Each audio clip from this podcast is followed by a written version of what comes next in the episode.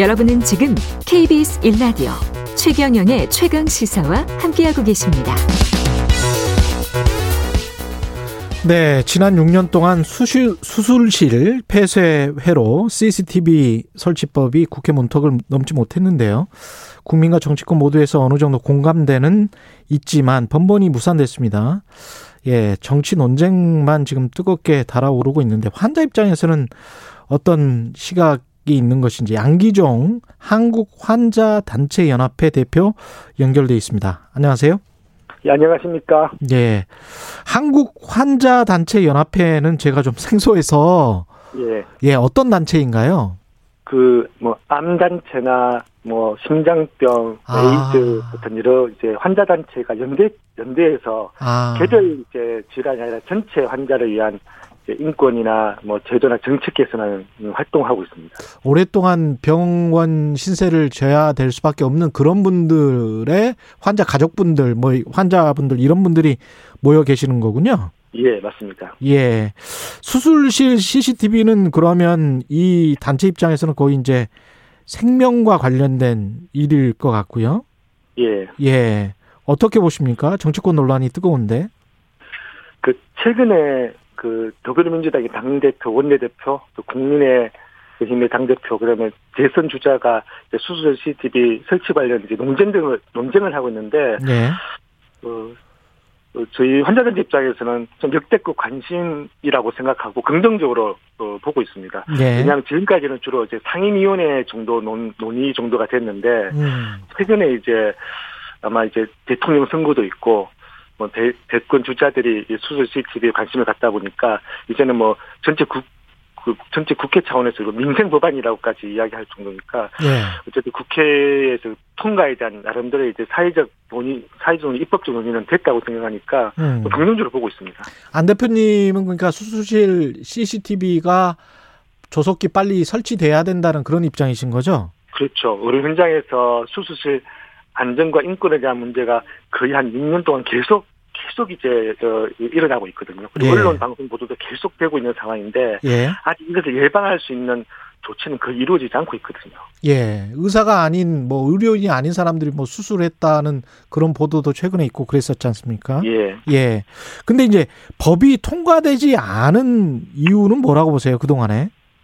첫 번째는 의사단체의 강력한 반대이고요. 예. 근데 뭐 당연히 그 이제 의사단체 입장에서는 당연히 반대하는 건 당연한 건데 더 큰 문제는 이제 국회가 국민보다는 이제 의료계 눈치를 계속 보고 있는 거죠. 지난 6년 동안 그 국회가 세 번 바뀌었는데 예. 음, 두 번은 다 법원 발의됐지만 다 의- 의료계 반대로 폐기되는데 법안 한 번도 심의도 안 했거든요. 음. 그나마 이제 이번 21대 국회에 들어서도 법이 세 개 발의됐는데 그나마 세 번 정도가 일단 논의가 됐다는데 거의 이제 국회에서 안 움직이고 있죠. 예. 근데 CCTV 설치를 이제 반대하는 쪽은 뭐 소극 진료를 할 수 있다. 이렇게 되면 뭐 이런 식의 우려를 하잖아요. 예. 그거에 관해서는 어떻게 생각하십니까? 이런 논리에 관해서는? 그 수술실 CCTV는 음.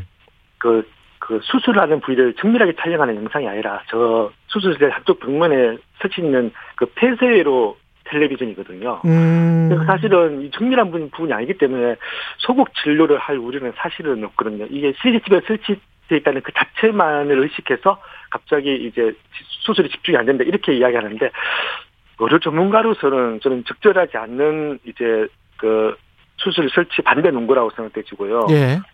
음. 그리고 또 한 가지 주장하는 게 이제 흉부외과 같은 외과 같은 이런 좀 의료사고가 많이 발생하는 그런 예. 진료과에 이제 어, 아마 그 지원자가 더 줄어들 거다, 위축될 음. 거다 이런 주장도 있는데 예. 요것도 지금 아마 의료계에서 2016년도부터 수술 그 의사 설명 의무하고 수술 동의서 작성 의무가 도입된 걸 제대로 이해를 못해서 그래요. 예. 왜냐하면 이제 이런 의료사고 같은 게 발생 우려가 있기 때문에 부작용, 합병증 같은 것도 다 사전에 설명하고 동의서까지 다 기재하게 돼 있거든요. 음. 그래도 분쟁이 많이 발생하는데 그때 실- 수술에 CCTV가 설치돼 있다라고 하면 사실은 뭐, 뭐 소송이나 형사 고소를 가지 않고도 분쟁을 해결할 수 있거든요. 예. 저는 오히려 이런 이제 그 비인기 학과 위축을 초래하기보다는 오히려 좀 좀, 어, 좀 안심하고, 어, 수술할 수 있는 환경이 조성될 수 있다. 그렇게 보고 있습니다. 그 CCTV를 설치하면 반대로 이제 효과가 있을 거라고 생각해서 이제 국민들이 많이 공감을 하는 거지 않습니까? 예. 어떤 효과를 기대할 수 있습니까? 제일 큰 효과는 이제 무자격자가 대리 수술을 하는 걸 일단은 어, 막을 수는 있죠. 최근 보도들. 수술- 예. 그렇죠. 수술실에 지금 현재로는 수술 외부와 완전히 차단돼 있고 환자는 전신 마취가 되니까 의식이 없는 상황이잖아요. 예.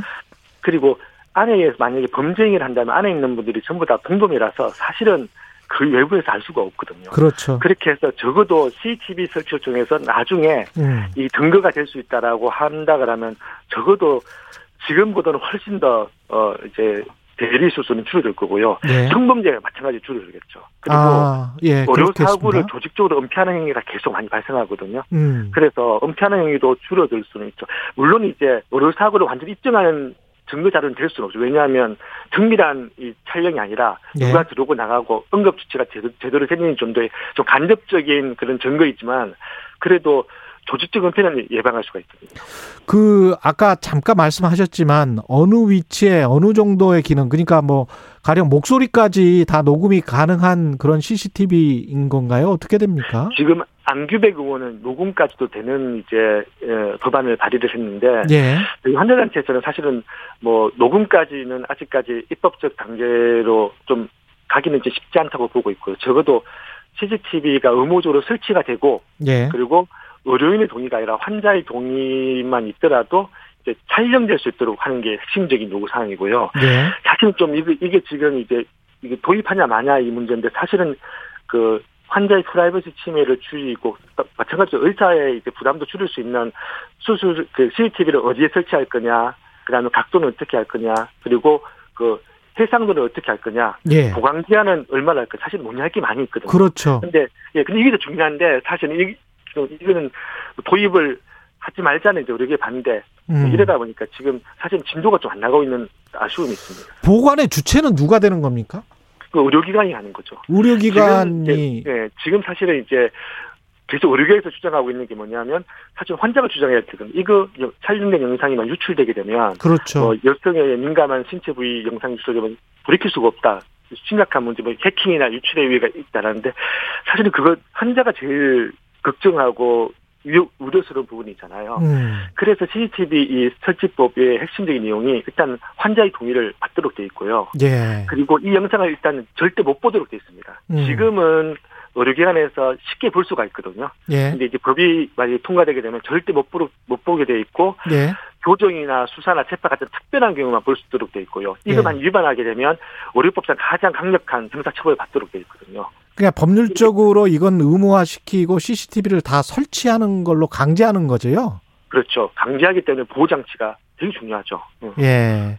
근데 의협 입장이 이제 대리 수술, 유령 수술 의혹 때문에 이, 이걸 설치한다고 하면 생체 인식으로 출입을 통제하는 방안, 그러니까 의사라는 걸 인증을 받고 생체적으로 예. 뭐 이런 방안이 더 효율적이지 않냐, 뭐 이런 주장이 이미 시행하고 있습니다. 이미 시행. 이미 그 시행하고 이년 전에 있다. 이년도 복지부가 굉장히 사회적 이제 이 여론이 안 좋으니까 그때 출입 명부를 작성하는 거를 이제 시행 그법 시행 규칙을 해서 이제 하고 있는데 음. 지금 최근에 이- 인천의 21세기 병원에서 이제 무자격자 대리 수술이 일어나고 좀 계속 지금 이제 그 적발되고 있는데도 여전히 뭐 출입 명부가 그이 예방을 못 하고 있는 거죠. 예. 그리고 범죄행위를 하는 거지 출입 명부 정도는 지문 인식 정도는 쉽게 그냥 변칙적으로 이제 우회해서 할 수 있거든요. 뭐 다른 출입문을 음. 만든다든지 예. 이렇게 할 수 있거든요. 어. 의협이 반대를 하고 정치권 일부가 주장하는 거기에 어떤 타당한 근거가 있다고 생각하세요?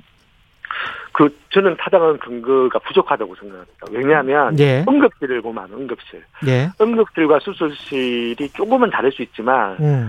어 수술실은 의료계에서 의무가 아닌데도 불구하고 100% 설치돼 있고요. 예. 설치하는 비용까지도 정부 쪽이 달라 지금 국가 국가가 국민들이 그 이제 건강보험 내는 비용으로 설치 비용도 지원해주고 있거든요. 어. 근데 수술실은 안 된다고 이야기하는 거잖아요. 예. 왜냐하면 이제 응급실은 이제 폭, 폭행도 많이 당하고 이제 이런 음. 여러 가지 문제 때문에 증거가 필요하니까 의료계가 요구하고 있는 거고 수술실은 아까 이야기한 것처럼 아무도 모르는 사실은 통 통제 사각지대로 되어 있는데 지금 그 그쪽에 CCTV를 설치하겠다니까 의사가 불리하니까 반대하는 거거든요. 예. 그래서 이 수술 CCTV에 대한 부분은 여러 많은 뭐 찬반 논란이 있지만 음. 의사에게 불리하기 때문에 설치를 반대하는 거고요. 예. 한의사는 불리하지 않으니까 찬성하는 거고요. 예. 간호사는 굳이 찬성 반대를 이야기하지 않는 거거든요. 유독 음. 의사 단체만 반대하고 있습니다. 알겠습니다. 지금까지 안기정 한국 환자 단체 연합회 대표였습니다. 고맙습니다. 예, 감사합니다. 예, 청취자 술풀레옹님, 저는 재활 치료하고 있는데 옆에서 지켜보고 있으면 집중이 안 되긴 해요. 오재인님, 환자 생명 보호를 위한 것이 목적이면 통과해야 하지 않을까요? 이런 말씀 해주셨습니다. 6월 17일 목요일 KBS 일라디오 최근의 최강 시사 오늘은 여기까지입니다. 고맙습니다.